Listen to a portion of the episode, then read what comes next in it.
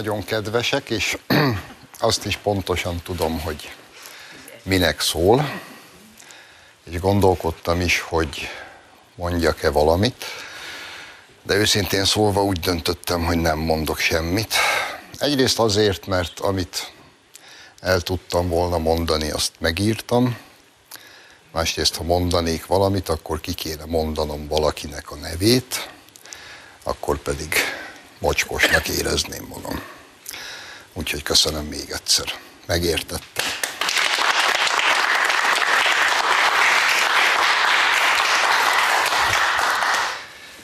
Vágjunk is bele, mert sok dolgunk van.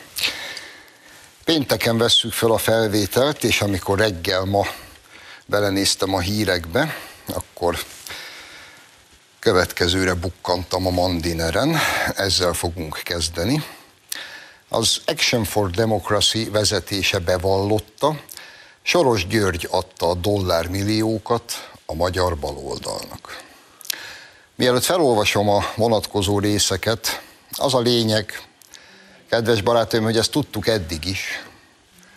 Csak eddig ők mindig azt mondták, hogy ez hazugság, meg összeesküvés elmélet, most viszont csőbe lettek húzva, és a következők derültek ki. Az Action for Democracy-hoz köthető személyek ismerik el nemrég közzétett videókon, hogy Soros György finanszírozta többek között a magyarországi baloldal választási kampányát.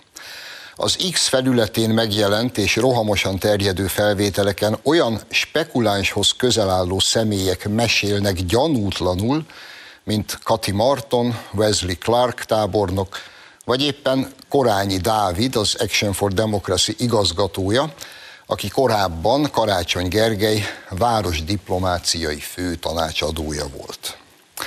A Maga Babe elnevezésű profilon megjelentetett felvételeken az Action for Democracy vezetőségébe tartozó fekete öves soros emberek vallanak, egyebek mellett arról is, hogy tényleg az amerikai spekuláns gurította a dollármilliókat Márkizaj Péter mindenki Magyarországa mozgalmához, és a Karácsony Gergely főpolgármester előválasztási kampányára létrehozott 99 mozgalomhoz.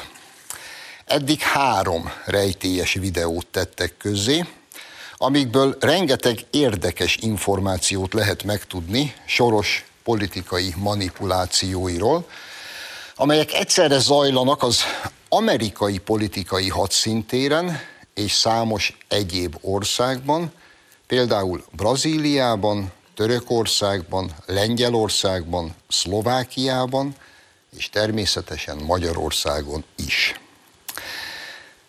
Mindenről persze korábban is lehetett hallani, csak hogy eddig rendre összeesküvés elméletnek minősített, minősítette a sorosféle befolyásolási kísérletekről szóló híreket a nemzetközi sajtó. Most azonban az Action for Democracy vezető tisztségviselői maguk mesélik el, miként avatkoztak be a választók mozgósításán dolgozó, baloldali civil szervezeteken keresztül, és személyesen is a magyar mellett a szintén nemrég zajlott lengyel, szlovák és brazil választásokban. Az Action for Democracy kuratóriumának elnöke, Kati Marton például, aki régi soros bizalmas, arra a kérdésre, hogy a híres Mr. Soros volt-e az Action for Democracy fő mecénása, igennel válaszol, majd kacagva figyelmezteti beszélgő, beszélgető partnerét, erről azért ne beszéljünk, ezt ne is mondja. Hogy titkolni igyekeztek a Soros György érintettségét, mi sem bizonyítja jobban annál, mint hogy az Action for Democracy igazgatója, Korányi Dávid, az egyik videóban azzal kérkedik, hogy az Amerikában az úgynevezett 501C besorolás lehetővé teszi számukra annak elhallgatását, hogy kik is támogatták a tengeren túl bejegyzett NGO-kat, vagyis civil szervezeteket. Megkérdezik Wesley Clark tábornokot, hogy sok olyan amerikai van-e, akik támogatják a magyarországi ellenzéket. Ez ugye azért fontos, mert azt hazudták, hogy mikroadományokból adták össze a pénzt. A tábornok a következőt válaszolja. Nincsenek olyan sokan ám, mint szeretném, senki sem olyan, mint George. Értjük, köszönjük szépen. Olyan videók kerültek tehát nyilvánosságra, amelyek a magyar baloldal eddigi pénzügyi támogatói hátterére vonatkozó állításokat cáfolni látszanak, hiszen éppen az Action for Democracy érintettjei rántották le a leplet az ellenzéki narratíva hamisságáról, ráadásul felvételek alapján jól kirajzolódik az a módszer, amivel sikerülhetett Soros Györgynek kijátszania a magyar jogszabályokat annak érdekében, hogy a színfalak mögé rejtőzve is beavatkozhasson a magyarországi választásokba. Ennyi nagyjából a hír, tisztelt Hölgyeim és Uraim. Még egyszer mondom és ismétlem, a mi számunkra ebben sok újdonság nincs. Az azonban, hogy az érintettek maguk saját hangjukon, saját arcukkal vallják be gyanútlanul mindezt, mostantól kezdve egy más helyzetet teremt. És engedjék meg, hogy még maradjunk itt, mert érdemes egy kicsit elmélkedni arról, mi is ez a soros birodalom, és milyennek az egész ügynek valójában a háttere. Mert ha bármelyikünk is azt gondolja, hogy ez valami új sütetű dolog, az téved. És éppen ezért gondoltam arra, hogy behozom mára ide az egyik kedvenc könyvemet. Jean Sevilla írta, az a címe, hogy az értelmiség terrorizmusa. Ez a könyv Franciaországban jelent meg 2004-ben, és Sevilla azt foglalja benne össze, hogy már az 50-es évektől kezdve például a francia értelmiség milyen, ahogy ő fogalmaz, szellemi terror tevékenységet fejtett ki a saját ideológiája érdekében, és azért, hogy mindenki mást, aki ezzel szemben áll, elhallgattasson és lehetetlenné tegyen. Engedjék meg, hogy a könyv bevezetőjéből felolvassak önöknek egy részletet. 50 éve tart Párizsban néhány tucat ember adja meg a hangnemet. Műsorokban beszélgetnek, cikkeket publikálnak, könyveket írnak, egyetemen oktatnak, vitákban szólalnak fel, petíciókat írnak alá, együtt ebédelnek. Nem úgy, mint Brel dalában. Ezek az emberek, uraim, gondolkodnak. Másokért gondolkodnak. Minden ideológiát magukévá tesznek 1945-ben azt hirdették, hogy a Szovjetunió maga a paradicsom, és Stálin dicsőségét zengő verseket írogattak. 1960-ban azt gondolták, hogy a gyarmati rendszer felbomlása csodásan megoldja a tengeren túli népek gondjait. 1965-ben Fidel Castro, Ho Chi Minh és Mao jogos harcát üdvözölték. 1968-ban azt hangoztatták, hogy a jólét a mindenféle kötöttség eltörléséből keletkezik.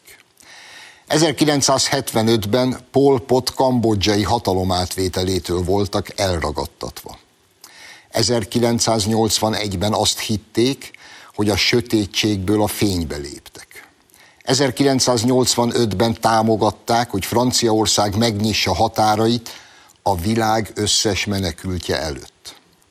1992-ben meg voltak győződve arról, hogy a nemzetállamoknak vége, és hogy a Maastrichti szerződés Európája új korszakot nyit meg az emberiség történelmében. 1999-ben kijelentették, hogy a család és az erkölcs elavult fogalmak. Ugyanebben az időben a másként gondolkodók tudták, hogy Stálin, Mao vagy Polpot bűnös rendszert irányít. Ezek a gondolkodók azt hangsúlyozták, hogy a forradalmi szakítás mítosza soha nem vezetett máshoz, csak katasztrófához. arra is figyelmeztettek, hogy a nemzeteket, a hagyományokat, a kultúrákat és a vallásokat nem lehet egy tolvonással eltörölni. De az 50 év folyamán a párizsi értelmiségi körök egy gépezetet indítottak be a szembeszegülők ellen. Ez a gépezet az értelmiség terrorizmusa. Ennyit akartam önökkel megosztani.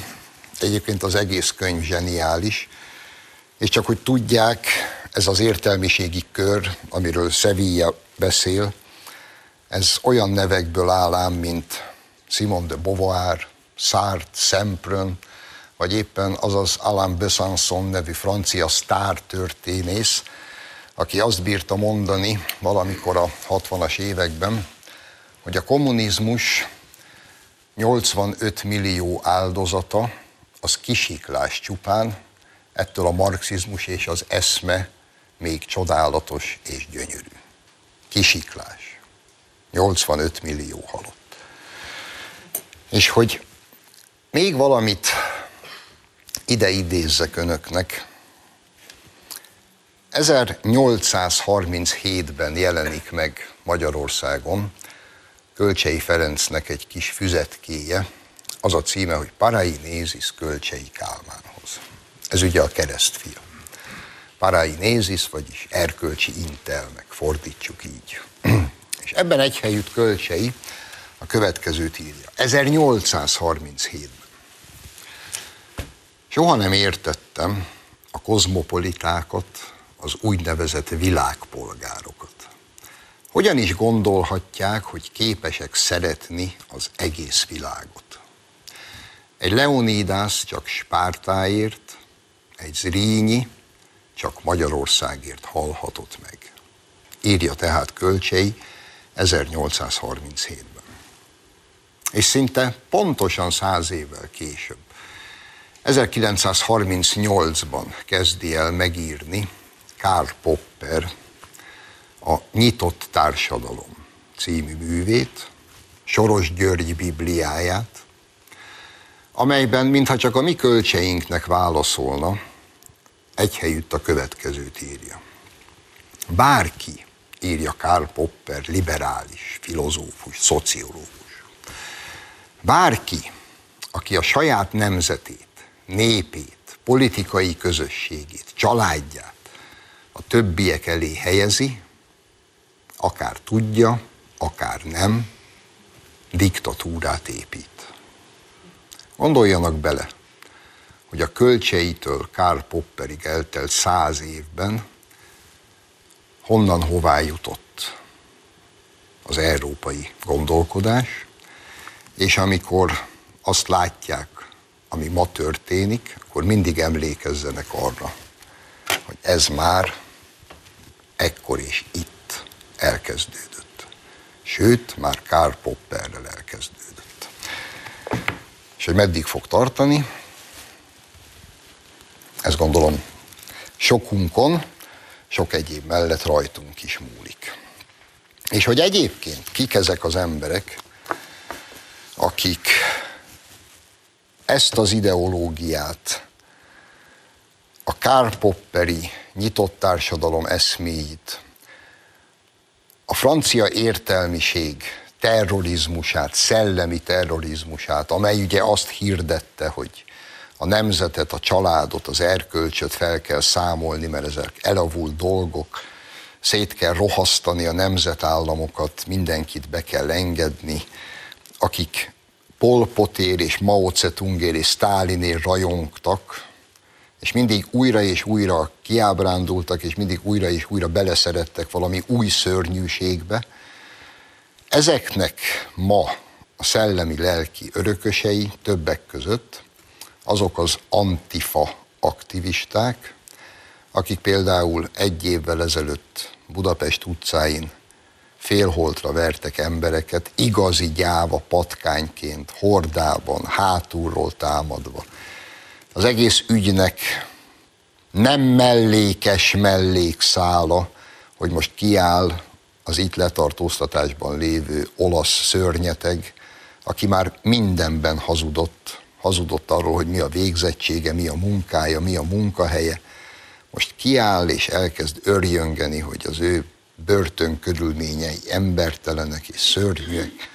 Természetesen akad egy magyar ügyvéd, magyar ügyvéd, aki fölkarolja ezeket a hazugságokat, és telesűr, kürtölik a nemzetközi sajtót ennek a szerencsétlen olasz nőnek a kálváriájával, amit kénytelen magyar börtönökben elviselni. És akkor megérkezik a hír, valamilyen rejtélyes oknál fogva a túloldali média nem sietett ezt szétkürtölni. Történt ugyanis, hogy szélső baloldali támadás érte a berlini Collegium Hungaricum épületét. Ugyanezek, az antifák. Január 26-án este a berlini Collegium Hungaricum épületére honor lesz, vagyis becstelenek, tisztességtelenek feliratot fújtak, és számos ablakát betörték az intézménynek. Ez az német fővárosban lévő magyar intézmény, a magyar állam alapította, és a magyar állam működteti, ez egy kulturális intézet. Az épület elleni támadást beismerő csoport nyilatkozatában egyúttal a rongálás indoklásaként az áll, hogy a banda 2024. január végén német és olasz szélsőbaloldali személyek ellen a 23. februári budapesti támadások kapcsán induló hazai büntető per miatt rontott neki az épületnek. Vagyis azért állnak bosszút a Collegium Hungaricumon Berlinben, mert az egy évvel ezelőtt az eszmetársaik, akik összevertek ártatlan embereket az utcán, azok ellen most büntető per indul a magyar fővárosban. És a következőt bírják még írni, ezek az antifák, ebben a közleményben, amelyben magukra vállalják a támadást és megindokolják, következőt írják. A nemzetközi lejárató kampányok, a hatóságok megfélemlítése és a vélhetően küszöbön álló kiadatások esetében nem nézhetjük tétlenül, hanem aktívan be kell avatkoznunk a történésekbe. Nem elég csak a nácikat és struktúráikat támadni a jobboldali agytröztök és a média által az állítólagosan felsőbbrendű európai kultúra elfogadása szintén legitim célpontok. Jobboldali agytröztök, meg a média. Legitim célpontok. Nem tudom, világos-e? Gondolom igen. És már bejelentették, hogy most februárban is készülnek Budapestre, hogy ugyanezeket a kis akcióikat elkövessék. És Kötter Tamás barátom a Facebookon reagált az eseményekre, következőt írta, megszívlelendő. Ezt fogjuk tenni az összes rohadt terroristával, aki embereket bántalmaz Magyarország területén. Igen, igen, és harmadszor is igen. Ezt fogjuk tenni az összes rohadt terroristával, aki vélt vagy valós politikai nézetei miatt veszett kutya módjára falkában embereket bántalmaz Magyarország területén. Lehet, hogy otthon a pompás díszletek közt szétrohadt világotokban ti vagytok a Janik, de itt csak senkiházi bűnözők vagytok, akik nem ússzák meg egy kis ejnyebejnyével. Nem bizony. Nem kell szerintem semmit hozzátenni. Az a helyzet, hogy Kötter Tamás barátunknak tökéletesen igaza van. És hogy ne legyünk ennyire szomorúak, a végére hoztam egy kis színest, de ebben is úgy benne van ez a mai világ. Nyolc hónap után szabadon engedtek egy galambot, amelyről azt gyanították, hogy kínai kém. A The Telegraph értesülése szerint Mumbai-ban nemrég szabadon engedtek egy galambot, amelyről korábban azt gyanították, hogy Kínának kémkedett. A rendőrség szerint a madár lábához két gyűrű volt kötve, egy részből és egy másik alumíniumból, és mindkét szárnyának alsó oldalára kínai betűkkel írt üzenetek voltak. A rendőrség nyolc hónap után ejtette a vádat, miután kiderült, hogy a galamb korábban tajvani versenyeken vett részt, és feltehetőleg véletlenül repült át Indiába. Olyan szép, nem? Én annyira galambal vagyok. Annyira átérzem a galamb problémáit. Nem elég szerencsétlennek, hogy befogták, beidomították, és versenyeket, versenyekre kell járnia, de még el is fogják, és nyolc hónapig vizsgálati fogságban tartják, mert kínai kém. Örülök, hogy ilyen sok idejük van egyeseknek. Most tartunk egy rövid szünetet, második részben pedig Lomnici Zoltán lesz a vendégem, úgyhogy ne menjenek messzire.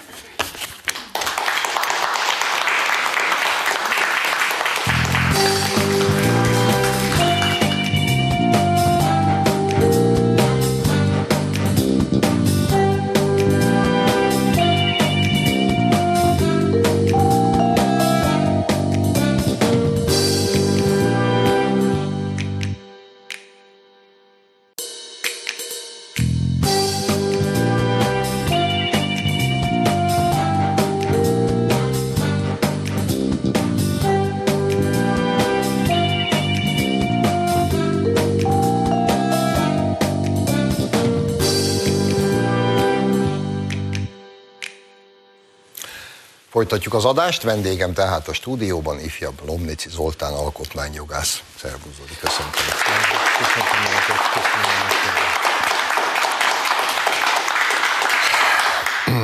Van néhány megbeszélni valunk, de előtte valamit szeretnék, hogy nem mondjam itt az órod alá dörgölni, mert kíváncsi vagyok a véleményedre. Egy történész, akinek jól érthető okokból én nem fogom kimondani a nevét. A következőt bírta nyilatkozni a minap. Trianon nem is voltám olyan nagy tragédia, mondja ez az ember, mert hogy az ország csonkításnál az ország szegényebb vidékeit csatolták el, majd így folytatja. Ez olyan, mintha ma a kelet-magyarországi régiót elvennék Magyarországtól, akkor a budapesti adófizetők jobban járnának. Idézet vége. Értem, értem. Ezt az ukránok figyelmébe kellene egyébként ajánlani a szakadár területek kapcsán, rögtön népszerű lenne a politikó is átvenni. Ha megengeded, én független attól, hogy kitől származik az idézet, én azzal értek egyet, hogyha a magyar ember azt mondja, hogy attól vagyok magyar, hogy fáj Trianon. És azt is gondolom, hogy akkor leszekték a fejünket, és igazából nem emeltük fel 90-ben sem. Én azt gondolom, hogy az én jövőmet is, például olvasva Békés Marci kiváló írásait, azt eldöntötték 90-ben, az én jövőmet is, és olyan alkuk, mint például az Antal-Tölgyesi Paktum hosszú időre meghatározta volna az én sorsomat is, és a családom sorsát is. Majd jött 2010, jött a kétharmad, aztán jött az első békemenet, amikor felemeltétek Bencsik Andrással a magasba az alaptörvényt, és akkor ezzel a szimbólummal én megéltem, hogy újra a fejek is felemelkedtek. És azt mondhatom, hogy együtt a miniszterelnök úrral nem csak, hogy felemeltétek a fejünket, hanem a jövőnket is újraírtátok. Az enyémet is, a családomét is, és ezért, ezért mindig is hálás leszek. Köszönöm szépen.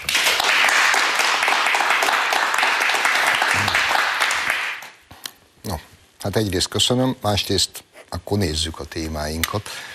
Én ma úgy terveztem, hogy Európai Uniós ügyekről beszélgessünk, annál is inkább, mert alkotmányjogászként egy kicsit más megközelítésben lehet veled ezekről beszélnek, beszélgetni, nem pusztán a politika felől közelítve, de azért nyilván azt se hagyjuk ki.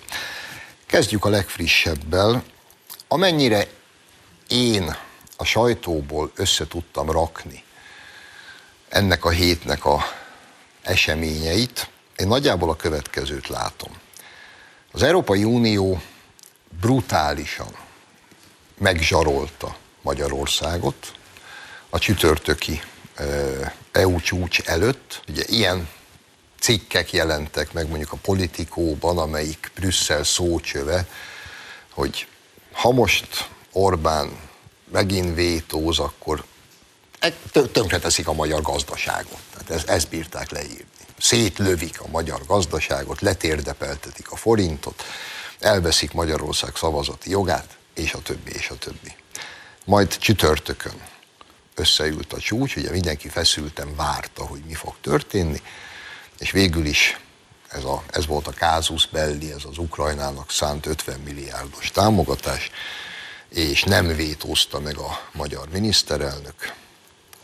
És mint kiderült, legalább annyit, azt a kompromisszumos javaslatot, amit eleve a magyar miniszterelnök tett, és amit először elutasítottak, nevezetesen, hogy legalább évenként vizsgáljuk felül, hogy mi van ezzel a pénzzel, amit odaküldtünk, ezt elfogadták, továbbá arra is garanciát adtak, hogy azt a vérlázító és bicskanyitogató módszert, ahogy a pénzeinket visszatartják, ezt azért megpróbálják kicsit másképp csinálni. Nem tudom, jól látom-e. Te hogy látod? A, ha, ki, ha kicsit cinikus szeretnék lenni, azt mondanám, hogy Iowa és New Hampshire után Donald Trump tartott egy beszédet, és az, az, azon keretében elmondta, hogy az Európai Unió eddig keveset adott, úgyhogy adjon többet, tehát a Trump tervet végrehajtja Brüsszel, és ilyen értelemben még ennek örülhetnénk is de valójában miután az amerikai külügyminiszter azt mondta, hogy minden cent megtérül, nyugodjatok meg, kedves honfitársaim, mi, amit oda viszünk, az, az megtérül, vagy akár többszörösen, azért azt meg kellene kérdezni az Európai Uniótól, hogy mire is szeretnék adni ezt a pénzt. Tehát önmagában változatlan úgy gondolom, hogy egy őrült tervhez az, hogy adott egy józan kompromisszumos lehetőséget a magyar miniszterelnök, ez még nem biztos, hogy megmenti őket. És itt nem is feltétlenül gondolom azt, hogy, hogy emögött egyértelműen csak ostobaság lenne, vagy éppen egyértelműen csak megáltalkodottság, inkább egyfajta egy kényszer hatás alatt cselekvő Európai Uniót láthatunk, bár lehet mondani azt is, hogy egyre inkább csodálkozva bámuljuk a mesterséges intelligenciát, de azért a természetes unintelligenciát sem szabad lebecsülnünk. Azt is azért megtapasztaljuk, hogy a, a világban jelen van. Én azt gondolom, hogy ebben a kérdésben igen, minden évben meg lesz a minősített többségi lehetőség szavazás szempontjából arra, hogy visszakozzanak a tagállamok, de hogy most mennek a folyamatok, persze ne legyenek illúzióink nem feltétlenül lesz itt a téren változás, és most azt látom, hogy a politika és a titkos szolgálat összefonódásával minden eszközt bevetnek arra például, hogy az AFD-t teljesen tönkretegyék. Azt gondolom, hogy a nemzeti tömörülés és Löpen is számíthat Franciaországban még a választások előtt némi nemtelen támadásra. Ausztriában a Szabadságpárt. Így van pontosan, pedig Wilimski kifejezetten olyanokat mond, ami, ami azt gondolom, hogy a magyar szív számára kedves de ott is ugyanez megy a közszolgálati tévében. Úgyhogy tartok tőle, hogy a magyaroknak persze el kell menni, támogatnia kell a nemzeti erőket, ha már említette az alkotmányt, ez egy szuverenitás védelmi kérdés is, hogy szuverenista erők kerüljenek minél többen az Európai Parlamentbe, de végső soron azon túlmenően, hogy tagállamként és egy szavazatként a magyar kormányfő minden esetben megjegyzi azt, hogy amit csináltok az, az örültség, az, az önsorsontás. Ezen túlmenően azt látom, hogy most még nem érett meg az idő feltétlenül a földcsúszamlásszerű változásra, viszont valahol el kell kezdeni, és ilyen szempontból még hogyha visszatetszést is kell, azt mondom, hogy ez egy brilliáns húzás, hogy, hogy a brüsszeli gazdák mellé áll egy tagállami vezető egyébként, és azt mutatja, hogy igen, a ti hangotokat nem hallják, meg mi is ebben a cipőben vagyunk, és egyébként olyan szabályokat kényszerítenek rátok meg ránk, amelyeket azokra a cégekre, akik importálnak dömpingszerűen az Európai Unióba, azokra nem. Tehát ki akarnak nyírni minket a saját vezetőink, ez ellen minden jogszerű eszközzel fel kell lépni, és erre például persze lehetőség lehet azért az EP választás. Csak egy mondat erejéig, ha már idehoztad ezt a számomra is oly kedves képet, gondolom önök is látták, hogy Orbán Viktor Brüsszelbe kiment a tüntető gazdákhoz. Hagyj jegyezzem meg, a 27 uniós tagállam egyetlen vezetője volt, aki oda mehetett anélkül, hogy szétverjék a fejét, zárójel bezárva. Úgy fogalmaztál az imént, hogy a kényszer alatt cselekvő Brüsszel. Doli, honnan jön a kényszer? Az Egyesült Államokból? Én élek a gyanúperrel, ha csak nem van egy titkos megállapodás Xi Jinpinggel vagy, vagy Putyinnal, és persze ne vicceljük el, tehát a Biden kabinet beteljesíti azt, amit te is idézted a műsor első részében, a Maastrichti szerződést, illetve az unió történetét. Szóval beteljesítette azt, amit Amerika mindig is gondolt az Európai Unióról, hogy ez egy amerikai projekt, és hogyha végszükség van, akkor, akkor használjuk kényünk, kedvünk szerint, és most, most ezt éljük meg. Tehát ilyen durván, még akkor is, hogyha ugye terjed az interneten is azt, hogy például Németország nem kötött valódi fegyverszünetet az Egyesült Államokkal, tehát a mai napig egyfajta vazallus államként tartják számon. Nyilván ezeknek a, az egy része nem teljesen igaz, de a befolyás az egyértelmű, és most azokat a nyomásgyakorló eszközöket is bevetik, amiket korábban csak olyan formában hallottunk, hogy mondjuk az Obama kabinet lehallgatta Angela Merkelt, ez megjelent a sajtóban. Most már a soft eszközök helyett valószínűleg a hard eszközökre váltottak, és akkor megkérdezik Ursula von der Leyen-t, hogy esetlegesen, hogy hát ha pályázik százezer euróra valaki, akkor tételesen 5 évre, 8 évre el kell mondani, hogy hogy fogja elkölteni ezt a pénzt, mire használja, ha nem számol el vele, akkor azt visszavonják, hogy milyen alapon adnak egy szomszédos, nem uniós tagállamnak, egy unióval szomszédos tagállamnak, amely persze tagjelölt, ilyen értelemben van indok, ezért is kellett gondolom ilyen sürgősen a tagjelöltség, úgy pénzt, hogy nincs garancia rá, hogy a, a célzottakhoz jut el, csak mondok néhány példát, a szociális rendszert erősíti, az infrastruktúrát erősíti, vagy újjáépítését támaszt, támasztja alá, vagy támogatja, esetleg oktatásra, egészségügyre megy, sorolhatnánk, hova megy ez a pénz, és amit fegyvereket oda küldenek, az mi a garancia, hogy újra nem köt ki a Hamasnál. Tehát ezeket a kérdéseket, ha felmegyünk a bizottság honlapjára, akkor nem találjuk meg. Tehát én, mint tagállami állampolgár rá szeretnék keresni, hogy mi a garancia, hogy a hitelből, vagy részben hitelből biztosított 50 milliárd eurót jó helyre küldik, és erre semmilyen garanciát nem látunk, csak fenyegetést látunk, vagdalkozást és, és nyomásgyakorlást.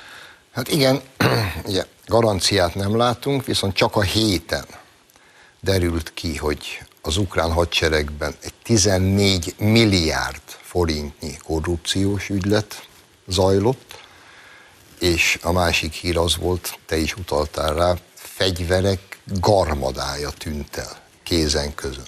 Ember nem tudja, hogy hol. Valamelyik terrorszervezetnél, mert azok gondolom meg tudták vásárolni, zárójelbe zárva. Igen. Visszatérve, mindahhoz, amit most évek óta látunk, a brüsszeli politika, vagy politika, nevezük inkább nyomásgyakorlásnak, amit Magyarországgal szemben van képük elkövetni. Most, mint jogászt kérdezlek, jogi szempontból mindaz, amit művelnek, az lett légyen szó akár a pénzek visszatartásáról. A magyar belügyekbe való egyre nyíltabb és pofátlanabb beavatkozásról. A fenyegetőzésről mi szerint elveszik a szavazati jogunkat, elveszik a vétójogunkat, tök mindegy, hogy mit mondunk, mert majd ők úgyis más csinálnak. Ez hogy egyeztethető össze a jogállamisággal, amit mondjuk állandóan számon kérnek rajtunk? Tehát a jogállamisággal, vagy akár az Európai Unió alapszerződésével, vagy alkotmányával.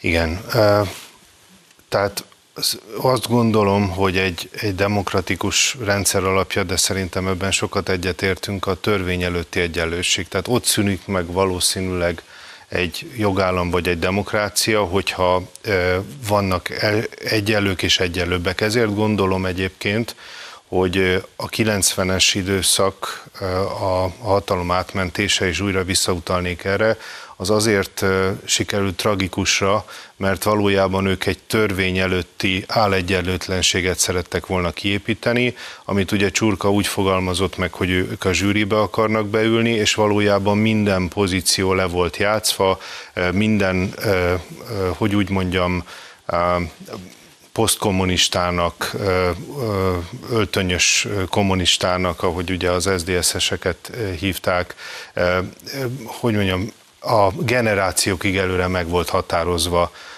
a, a sorsa, a pozíciója, illetve a lehetőségei, a mozgásterei.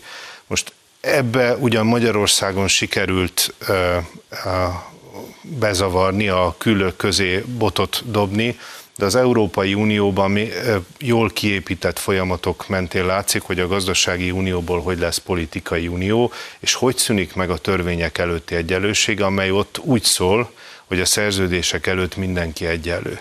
És ennek a megszűnésével állítom azt, hogy megszűnt, ha létezik olyan, hogy Európai Uniós jogállam. Mert már nem egyenlő mércével mérnek, már ők sem állítják, sőt már jogállamiságról sem beszélnek, hanem migrációról és LMBTQ-ról és, és az, azt, a, azt a, az aljasságot is elkövetik, hogy kiszervezve, asszisztálva a, a baloldali amerikai köröknek, a Financial Times-on keresztül üzennek a magyar kormánynak, hogy, hogy ha ellenállsz, akkor mi lesz a következmény. Tehát itt már a hálózatiság látszatát sem tartják fel, hanem nyíltan hogy úgy mondjam, nem, bur, nem burkoltan, nem titokban, hanem nyíltan mutatják azt, hogy az, a, az amiről Fritz Tamás is rendszeresen beszél, az a Davoszi kör, a VEF, a nemzetközi globális nagytőke és baloldali politika hogyan fonódik össze, és hogyan gyakorol nyomást a szuverenista kormányokra.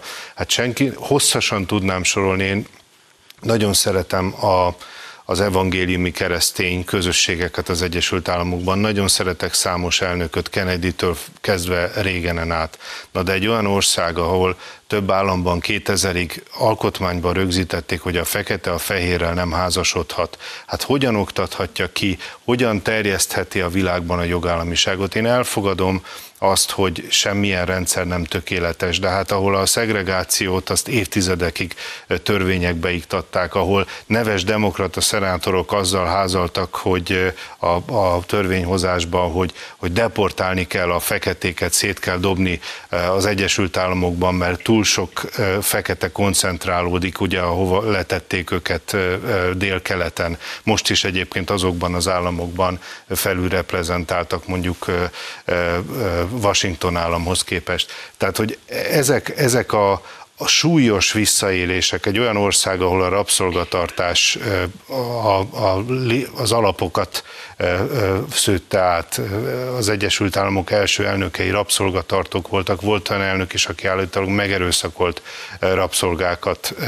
Tehát mindezekből kinőtt valami, amit most úgy próbálnak bemutatni, mint a, a non plus ultra a minta és a, a tökéletes, a, amely közösség bárkit kioktathat, persze a fegyveres erő, erő által bárhol beavatkozhat a világon, de a korábbi európai vezetőknek még, még megvolt az a fajta eh, finom diplomácia eleganciája, hogy vissza tudja verni ezeket, és, és mondjuk egy Dögolnak, de meggyőződésem, hogy Adenauernek, sőt még Kolnak is megvolt az a, az egyrészt az a befolyása, az a hatalma, másrészt az a, az a belső indítatása, hogy azért büszke legyen az európai ságra. Büszke legyen arra, hogy azért Európa mégiscsak annak a zsidó-keresztény, görög-római filozófiai és vallási hagyománynak a bölcsője, amiből az Egyesült Államok is táplálkozik. Ma ezt teljesen félretették, és gyakorlatilag megvalósult, amiről nekem is van pár ilyen kedvenc könyvem, Joseph Nye írja, ő egy amerikai filozófus, hogy valójában úgy tud majd Amerika megerősödni, hogy kiszívja, mint egy, mint egy gazdatestből, ha tetszik, vagy, vagy mint egy, nem tudom, mint egy egy egypetéjű ikerből az energiát, tehát ez, e, e, és az életet gyakorlatilag. Tehát itt itt nagyon szörnyű kilátások vannak Európára nézve, de a legtragikusabb az, hogy ehhez a vezetőink asszisztálnak. Európa elsorvasztásához az európai vezetők, vezetők asszisztálnak, de egyébként ha bárki kiáll és ezt elmondja mondjuk az Európai Parlamentben, a képébe röhögnek. Tehát az a legszebb, hogy egyébként a, az a néppárti, baloldali, liberális koalíció, amely most már egy védés datszövetségi állt, az összes ellenvéleményt megfogalmazót gyakorlatilag megmosolyolja a kinevetést, tudja, hogy, hogy nem rúgnak labdába, és nem fogják tudni ezt az egyébként tragikus tervet megakadályozni, amelynek a mentén most az Európai Unió halad. Zoli, én ezt értem, és már néhányszor magam is végig gondoltam, de mindig kiukadok ugyanoda, és egyszer nem, ér, nem kapok választ. Nem tudok magamnak választ adni. Az, hogy az európai vezetők, a mai európai vezetők azt teszik, amit tesznek, ezt még csak értem. Megvett, megzsarolt, gyenge, semmi, nulla emberek. De az európai társadalmakkal mi történt? Hol, hol tűnt el a hit, kereszténységben, a hit a nemzetemben, a nemzetállamban, a hagyományaimban, a múltamban, a, a, hova lett? Mivé lettek ezek a társadalmak, és, és mitől lettek ilyenni? Hát már a rendszer, még a rendszerváltáskor sem volt ilyen Európa, és az nem 600 éve volt, hanem 30. Igen, Igen ez, ez az egyik legnagyobb talány, amire például a század vége Európa projekt kutatása is rámutat, hogy nyílik az olló az európai választók akarata és a vezetőik politikai szándéka között, és ez nem manifestálódik szavazatokban. Ennek egyébként részben az az oka meggyőződésem szerint, hogy olyan módon uralják az elsődleges nyilvánosságot, amilyen Magyarországon soha nem lesz megvalósítható. Nem is feltétlenül kell, de az valóban véleménydiktatúra. Tehát én első, elsődlegesen ezt tartom egy főoknak, hogy a, most fogalmazhatnék úgy, hogy a közérdekű információhoz való jog az nem létezik a lajtától nyugatra, hanem egyfajta információ van, és ezzel kell élniük, tehát hogyha valakit, mint régen, amikor ugye a népszabadság volt az úr, valakiről leírták, hogy kabátot lopott, annak gyakorlatilag annyi volt. Most ezt képzeljük el nagyban az Európai Unióban, tehát a démonizálás az tökéletesen működik. Az a kérdés, hogy amit a Tusványosi legutóbbi beszédében a miniszterelnök úr is megfogalmazott, hogy ezek a az ateista, vallástalan hedonisták, akik uralják most az Európai Uniót, azok hogyan tudtak ennyi követőre találni? Hogy hogyan lehet egyébként, hogy veszít az egyház is a saját támogatóiból és a saját híveiből. Nem csak Franciaországban, mert azt talán jobban megértjük, vagy Németországban, de hogy Lengyelországban is, vagy éppen Spanyolországban. Tehát ezekre a tendenciákra őszinte tisztelettel mondom, az egyházaknak is választ kell adniuk. Amikor az LMBTQ-ról van szó, akkor nem csak a keresztény, hanem a zsidó egyházaknak is keményen fel kell lépni, és el kell mondaniuk, hogy itt az ő vallási tanaik szerint egy, egy bűnös viszonyrendszerről van szó. Nem kell senkit megbélyegezni, nem kell senkit ö, ö, úgy, ahogy egyébként ahonnan a migránsok jönnek az Európai Unióba, fizikailag bántalmazni, vagy lelkileg megnyomorítani. De arról viszont az egyházaknak beszélni kell, ami a tanításuk őszintén. Vagy ugyanígy azt gondolom, hogy a az a megtartó erő, amely a híveket betereli a templomba, ez sokkal erősebb kell, hogy legyen. És igenis, a, akár vezetői szinten újra kell gondolni, hogyha egy egyház nem tudja a híveit megtartani, hogy mi a következő lépés. Mert rendkívül fontos és óriási jelentőségű, hogy az egyik leginkább és legközvetlenebbül az emberek lelkére ható közösségek, az egyházak, azok megmaradjanak. Loli, Köszönöm, hogy itt volt. Köszönöm szépen. Köszönöm szépen. Önöknek köszönjük a megtisztelő figyelmet, jövő héten a szokott időben találkozunk. Addig is minden jót kívánok. Viszontlátásra!